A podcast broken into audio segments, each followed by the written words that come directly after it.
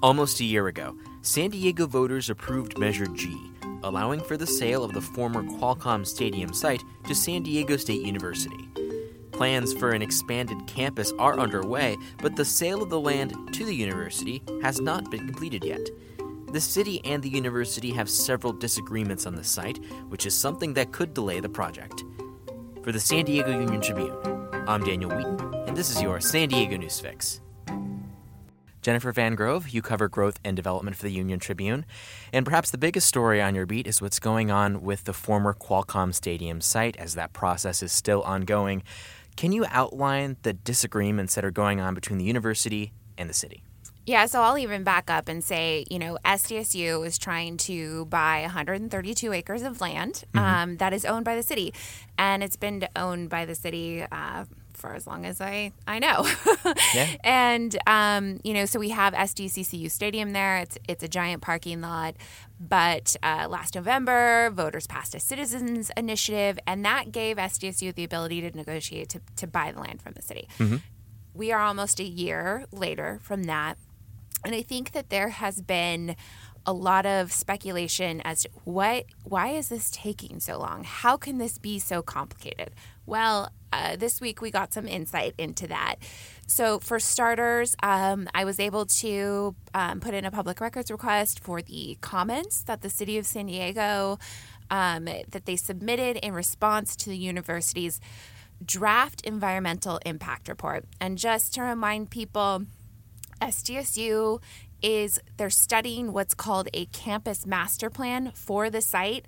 They haven't bought it yet, but mm-hmm. they're they're doing these processes in parallel.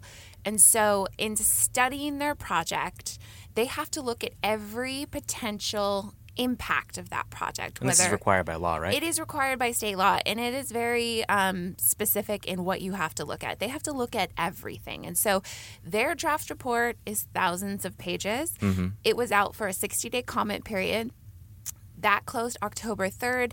The, the city's letter, they submitted that on October 3rd. I think I got it um, on Monday. Mm-hmm. And so uh, it's 36 pages and it's a very detailed analysis of where the city feels like San Diego State needs to make changes and improvements in their environmental impact report. So is this kind of back and forth like common? Yes. However, I think the relationship is closer than most relationships. So typically, when you have a um, a study of a project like SDSU is doing, the developer owns the land. Mm-hmm. So there isn't this parallel process going on where someone's trying to buy the land from the party um, that also needs to sign off on a environmental um, document, if that makes sense. So that's yeah, really kind of... complicating matters here. Yeah. And what makes this even more tricky is that the city does not have any say in SDSU's project once they sell the land. And so there might be a sense that now, if there's concerns, now is the time to get those out. So that's kind of why the city's like, here's everything you did wrong, right? Yeah. And I don't want to say, here's everything you did wrong, but the consensus or the the thing that to take away from these comments is that the city believes the traffic analysis is is fundamentally just not right. They, uh-huh. they say the under they have a problem with the underlying methodology. Um, and the city doesn't think that SDSU has studied the project um, detailed enough. So if you if you kind of read between the lines of the comments, it's like, okay, SDSU, you've studied a conceptual project, but you haven't studied what's actually going to be on this site. And so therefore, how can you determine what those impacts are if you don't know what it is? Mm-hmm. And if you can't determine the impacts, you can't determine if you need to mitigate for them, which is the whole point of this process. Um, so there's so many question marks that, you know, when I, I was talking to an outside land use attorney, um, you know, his comment was it's it's not that there's a problem necessarily with what's in the EIR. It's a there's a problem with what's missing from the EIR, which in his mind is is a lot of substantial information. Mm-hmm. And uh, not to joke around too much, but it is kind of ironic that the city says the university didn't study enough. It's uh That's actually a good joke. You're gonna use that now, aren't you? I might have to, you know, weave that into my next story somehow. Yeah. So it, it seems like the first big controversy is the traffic concern. Uh, we've spoke about this previously, but can you kind of recap why this could be wrong? So, um, what? Uh, so in SDSU's report, they decided that yes, there are going to be major impacts to um, over a dozen freeway segments, over a dozen um, road intersections. However, we don't feel like we that we feel like those are significant and unavoidable and even though we can identify ways to lessen those impacts, we can't do them because it requires outside assistance. Mm-hmm. The city has said in its comments that's not true.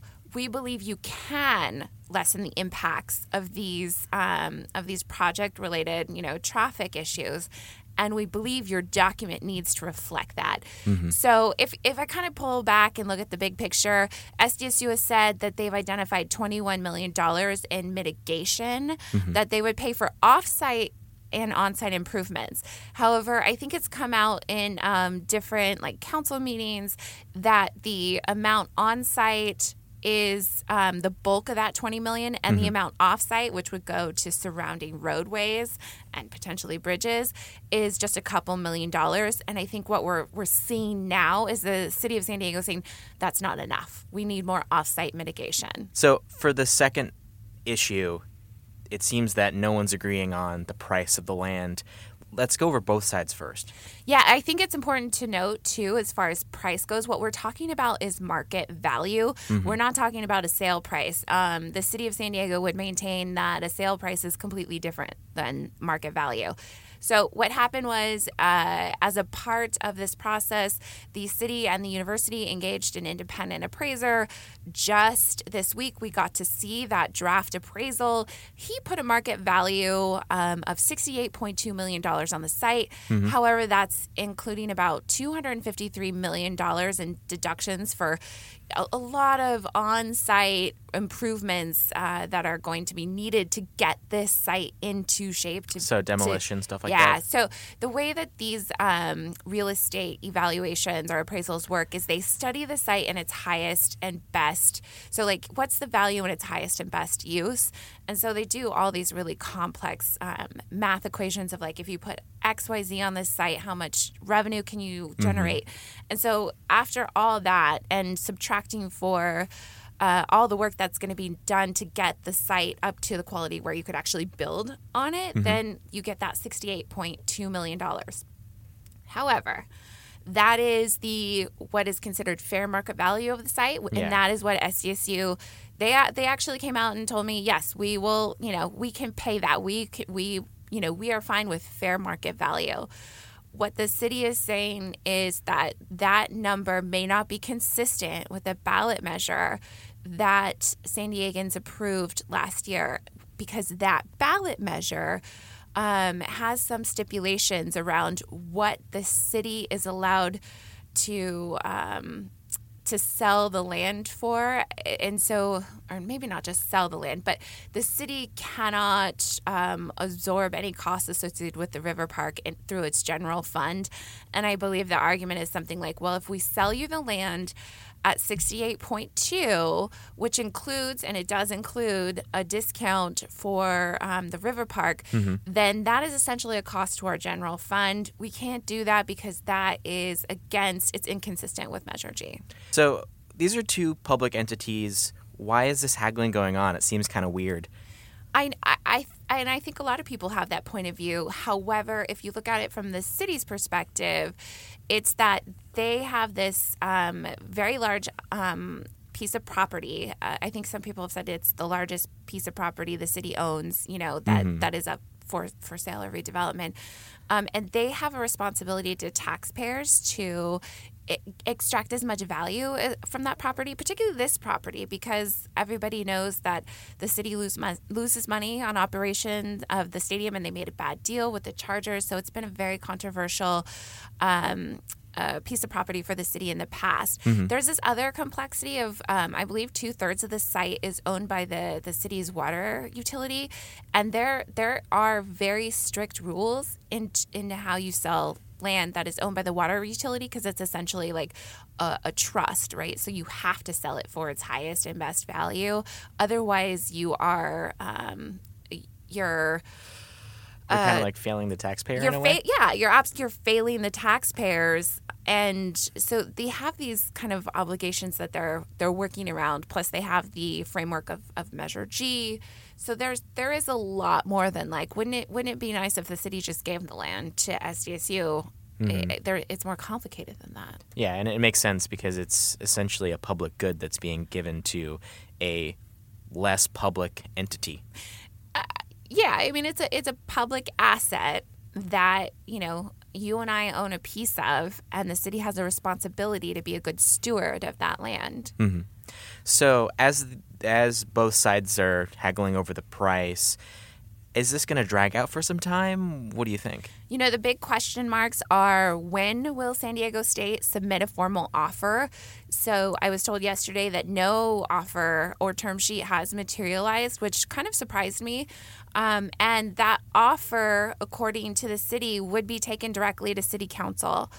Um, and then city council could weigh in. Obviously, you know, any sort of offer wouldn't necessarily be, you know, the be all end all. There might be some more negotiation. But so, as far as an offer goes, the ball is in San Diego State's court. But there are these clear issues um, that that you know are obviously separating them. The the other timeline problem is the environmental impact report. SDSU has said that they want that to be certified, essentially finalized um, in January so that they can, you know, buy the land, break ground in February so that they can build their football stadium uh, by the fall or by football season of, of 2022. There could be a wrinkle in that timeline, a very big wrinkle. It depends on how um, and, and whether or not their draft report is determined to be insufficient. That's a determination that will be made by the university and the city. Um, and basically, if this if, if SDSU is introducing something into that document that's deemed significant, um, since they've already passed you know public notice of that document, they would have to recirculate that document for additional public comment. That has the potential to delay things by several months at, at the very minimum. So do you have the sense that SDSU is doing everything it can to get to that groundbreaking date, or do you think they're going to continue kind of haggling these these issues that you know are not sorted out yet? Well, I do think that SDSU is pushing really, really hard to to make their timeline work. Time is money. Um, they don't want to be stuck. You know, let's say they are able to purchase the stadium, but they're not able to build their their new stadium on time. That's more money that comes out of their pocket because they they're going to have to maintain and operate the existing stadium, which is very expensive to do. The city loses about six million dollars on it right now. So there is that sort of financial interest of, you know, the sooner we get this done, the better. I just don't know how possible that timeline is. Uh huh. It does sound incredibly fast. It's aggressive. I think that the right word to use is aggressive. certainly. All right, Jennifer Van Grove, thank you so much. Thank you. In other business news, Mor Furniture has been sold to a Chinese company. Mor Furniture for Less was founded in Miramar in 1977 and has 36 stores in the West. The buyer is a Chinese home furnishing conglomerate, Healthcare Company Limited, which is paying just over $68 million for the retailer. The company is based in Rugao, China, and it has a market cap of more than $5 billion. This is the first acquisition in the United States. Thanks for listening to the San Diego News Fix, which goes live weekdays at 5 p.m. Try some of our other podcasts too. Our Ideas and Opinion team hosts The Conversation, which features interviews with newsmakers and experts about San Diego news and issues. To see all of our audio offerings, go to uniontribune.com slash podcasts. Until next time.